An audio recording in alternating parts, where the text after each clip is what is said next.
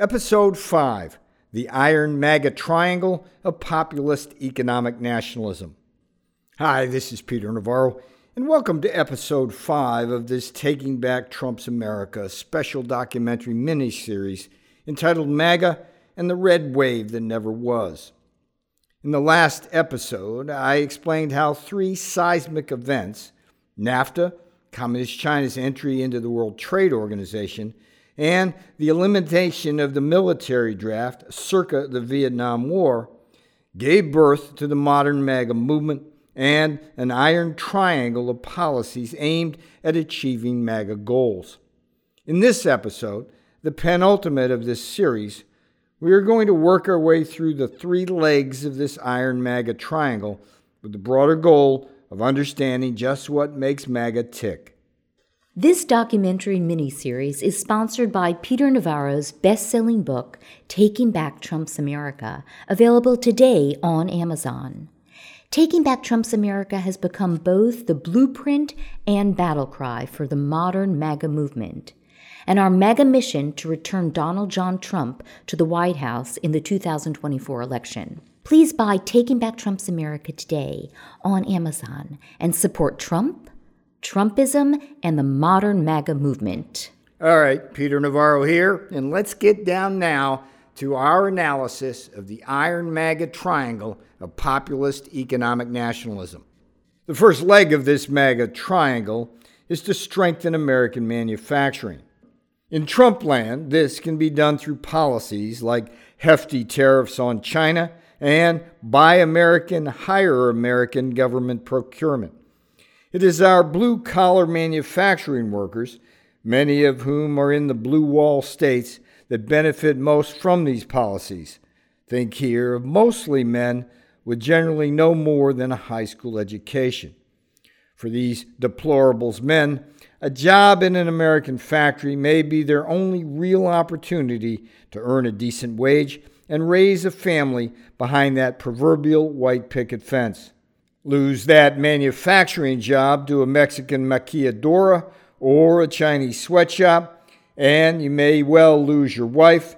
You most certainly will lose your home, and you may well take your own life through alcoholism, drug abuse, depression, or a hot shot of Chinese fentanyl. Indeed, take that manufacturing job away, and it's a long bump down on the wage scale to the next best opportunity for a male factory worker without a college degree. It is a sharp and deeply uncomfortable descent for these men into a world where women are significantly less likely to marry them and where more children will be born out of wedlock. Children who, in turn, will have a higher statistical probability of growing up in poverty and perpetuating the cycle. I vividly remember the time I circulated a memo about these so called socio-economic impacts of unfair trade within the White House in September of 2017. Some globalist inside that White House perimeter who wanted to stick a knife in me promptly leaked the confidential memo to Damian Paletta at the Washington Post. But the half wit leaker unwittingly did me a favor. Paletta and the Post included one of my charts in their hit piece. A beauty of a chart, if I do say so myself. This chart illustrated socioeconomic impacts ranging from higher abortion rates, lower fertility rates, increased single parent households, lower marriage rates, and increased spousal abuse to rising mortality rates, higher incarceration rates, and increased homelessness. So, yes, I took about 24 hours of incoming rounds from all manner of fake news journalists who thought how silly it was for me to make such claims. Yet, several days later, after I worked the phones a bit, there was a grudging admission out there in media land that I was spot on. There was sound academic research to substantiate every single claim in my chart.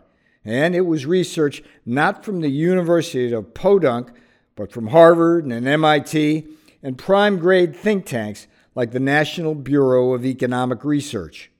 Now, here is one last key point. When a factory worker loses his or her job, this kind of job loss is like a stone dropped in the middle of an economic pond. It sets in motion a wide range of ripple effects that can take down the entire community. Here's how one of my great American manufacturing heroes, Richard McCormick, describes the black holes that are created by bad trade deals. Richard, by the way, did this particular riff in one take right off the top of his head when I filmed him for my Death by China movie in Washington, D.C. It's an absolute thing of MAGA beauty, says McCormick with eyes ablaze. So, when a large company decides to move its production offshore and it closes a factory in a city or a town in the United States, that basically leaves, it's, it's like a black hole. Suddenly, that factory just disappears and everything else goes down with it. People who were supplying that plant with materials, equipment, maintenance services, even the accounting firms, design firms, R&D firms, and then all the other services around it like restaurants, what happens to them? They're doomed. They go down with it. They can't follow that company offshore to Shanghai. And by the way, there is no purer patriot or more knowledgeable analyst of American manufacturing than the esteemed Richard McCormick, who served admirably at the Department of Commerce during my White House years. As for the second leg of the populist economic nationalist MAGA triangle, it is that of secure borders. In the Trump administration, this meant first and foremost building a smart and impregnable wall on our southern border. Does the chant, build that wall, build that wall, ring a bell? Here are some key facts worth noting. Historically, over 90% of illegal aliens crossing our southern border have come from Mexico and the three countries of the so called Northern Triangle Guatemala, El Salvador, and Honduras. Over 50% of these illegal aliens have less than an eighth grade education, and only 25% are proficient in the English language. It follows that many of these poorly educated, English illiterate illegal aliens will compete in the very same labor markets as America's working poor and blue collar working classes. The inevitable results are fewer job opportunities and lower wages for working class Americans. America's low income blacks and Hispanics don't need PhDs in economics to understand these labor market pressures. At a visceral level, they understand that open borders are bad for them and secure borders will improve their lives. It's not for nothing that in the 2020 election, Donald Trump significantly outperformed his 2016 vote totals in both the black and Hispanic communities. And this was a pure MAGA populist economic nationalist response. This excerpt from a New York Times post election analysis says it all. Quote The Rio Grande Valley shifted decisively towards Mr. Trump as heavily Hispanic areas along the border with Mexico delivered enough votes to help cancel the impact of white voters in urban and suburban areas. Starr, a rural border county, had the biggest shift. Hillary Clinton won the county by 60 percentage points in 2016. Joseph R. Biden Jr. won it by a mere five. Let's turn now to the third policy leg of the populist economic nationalist MAGA triangle. This is the deplorables yearning for an end to America's endless wars. These wars are waged sometimes covertly and sometimes out in the shock and awe open. They are wars fought in far off hellholes that stretch from the Hindu Kush of Afghanistan and the Persian Gulf to the deserts of Iraq and the Horn of Africa. Mostly, they are wars that have been fought for so long that many Americans, particularly the elites far from the battle lines, have forgotten why these wars were started to begin with. From the populist point of view, these endless wars are propagated by warmongers like Bush and Cheney. They are perpetuated by weaklings trying to look strong like Obama and Biden.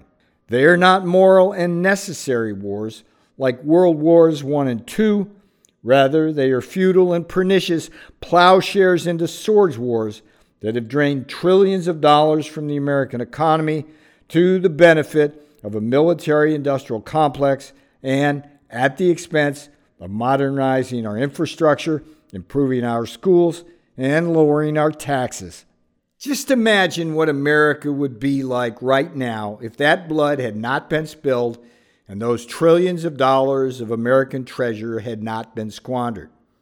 Are you listening, George Bush, Dick Cheney, John Bolton, Paul Wolfowitz, Max Boot, Bill Kristol, and the ghosts of Don Rumsfeld and John McCain? It is this kind of rebellious question that undergirds the third leg of populist economic nationalism. It is this very same type of question that undergirds deplorable support for Donald J. Trump and militates for the prompt withdrawal of American troops from foreign lands, from Libya, Somalia, and Syria to Baghdad and Kabul. Taken together, these three legs of the populist economic nationalist triangle a rebirth of American manufacturing, stemming the tide of illegal immigration, and the halting of our endless wars almost perfectly define the Trump deplorable base. It's a very different kind of rainbow coalition base that brings together working class Americans of all colors who seek a good job at a decent wage and an end to being sacrificial lambs in America's globalist offshore adventures and foreign war adventures. No one understood this Trump deplorables base and how best to appeal to it than Stephen K. Bannon in August of 2016. That's when he took over the reins of a Trump campaign heading for an almost certain stinging defeat. With the clarity and relentlessness of George Patton's Third Army marching across Europe to take down the Third Reich, Steve Bannon helped Donald Trump drive the themes of populist economic nationalism like Patton's Sherman tanks to rumble through and knock down the Democrats' blue wall states. Yet, with that 2016 victory, Bannon would last barely six months, and I would be left largely alone in the White House to fight the good, populist economic nationalist MAGA fight. Not surprisingly, over time, a large coterie of globalist elites within the Trump inner circle would continually try to push President Trump further and further away from his populist economic nationalist roots. By the time 2020 rolled around, far too many of President Trump's advisors and the Trump campaign had forgotten how important pushing MAGA policies like tariffs and Buy American, Hire American were to mobilizing and rallying our deplorables troops and MAGA base. And that was the challenge I faced in the White House as I tried to push forward a wide range of Bannonite and MAGA actions in the months leading up to the November 3rd, 2020 election. We must not let that happen again in 2024. We must run on a MAGA platform, and to do so successfully, we who constitute the Trump base need the people of America to understand that all we seek is a return to Trump's America. This is a land where our southern borders are secure, our workers and factories are protected, and our young men and women are not sent off to unnecessary, endless wars to leave their limbs or lives behind and their families bereft of everything but their memories.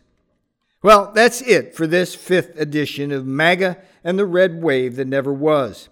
In the final episode of this special Taking Back Trump's America documentary series, I will discuss some of the more important nuances of the MAGA movement and then lay out for you the final blueprint and action plan for taking back Trump's America and the White House in 2025. For now, I'm Peter Navarro and thanks for listening. Taking Back Trump's America, available on Amazon today.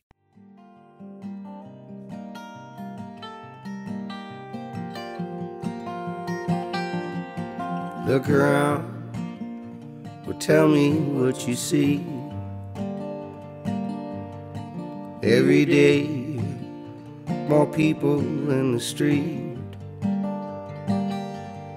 Too bad they sent our jobs away. In China, they're not workers, they're just slaves. When people wake, it's a world of trade and greed. And the CEOs get richer, and our jobs all move offshore. Oh,